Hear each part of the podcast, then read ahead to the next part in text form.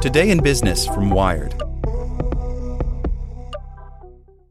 This podcast is sponsored by Ramp. Are you the decision maker in your company? Consider this. For the first time in decades, there's a better option for a corporate card and spend management platform. Meet Ramp, the only corporate card and spend management system designed to help you spend less money so you can make more. Most corporate credit cards offer points as incentives, but those points amount to less than their worth in real cash value. Ramp's business cards offer you cash back, real money in your pocket. Plus, you control who spends what with each vendor. And Ramp software collects and verifies receipts automatically, which means you'll stop wasteful spending and close your books in hours instead of days. Businesses that use Ramp add up to 5% to their bottom line the first year. If you're a decision maker, adding Ramp could be one of the best decisions you've ever made.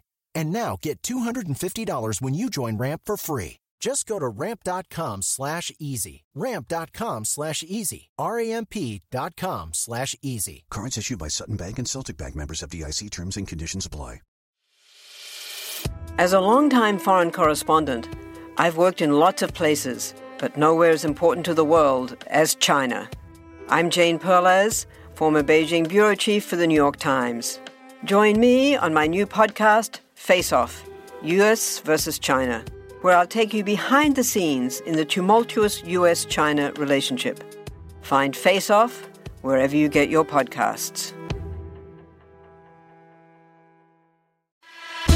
Here's today's spoken edition of Wired. Planned Eric Schmidt talk at AI conference draws protest. The former Google CEO is scheduled to keynote a Stanford conference on ethics in artificial intelligence. Critics say Schmidt is a poor ethical role model. By Tom Simonite. Eric Schmidt, former CEO and chairman of Google, has donated money to Stanford University and taught at its business school. But a group of current and former Google employees, academics, and human rights activists want the university to cancel a talk he is scheduled to give next month at a conference on ethics and artificial intelligence. They say Schmidt is a poor ethical role model. In a letter to the conference organizers, the group says Schmidt's appearance would be inappropriate given serious and credible questions over his ethical conduct. Their petition was publicly released Tuesday with more than 40 signatories, including 20 current Google employees, but first sent to Stanford Sunday. Stanford's Institute for Human Centered Artificial Intelligence, host of the conference, defended Schmidt's role in the event in a statement. He is scheduled to discuss regulation of large tech companies in the opening session with Marietje Schaake, a Dutch politician who has advocated for more active government oversight of companies like Google. Freedom of inquiry and the free expression of ideas are fundamental to Stanford and the collective mission of all universities, the Institute's statement said. Schmidt did not respond to a request for comment. The letter opposing Schmidt's appearance points to public statements in which he was dismissive of employee complaints over a now canceled Google project that tested a search engine designed to comply with Chinese internet censorship. Schmidt told the BBC he always opposed the company's decision to pull out of China in 2010 in the belief that Google's services could help the country become more open. The protest letter also refers to a report by ProPublica last month that a Pentagon official tasked with policing conflicts of interest, Roman Laster, was sidelined after raising concerns about Schmidt's conduct as a chair of the department's Defense Innovation Board.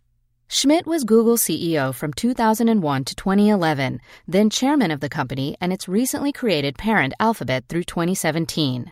The demand that Schmidt be disinvited from Stanford originated with Jack Poulson, who resigned as a Google researcher last year in protest of the China Search project. Prior to joining Google, he was an assistant professor of mathematics at Stanford. Last week, Poulson was invited to appear on a panel at Stanford's AI Ethics, Policy, and Governance Conference in October. But he became alarmed when he learned Schmidt was to speak in the opening session. Poulson wrote the letter, gathered signatures from sympathizers, and sent it to Stanford professors Fei Fei Li and John Etchemendy.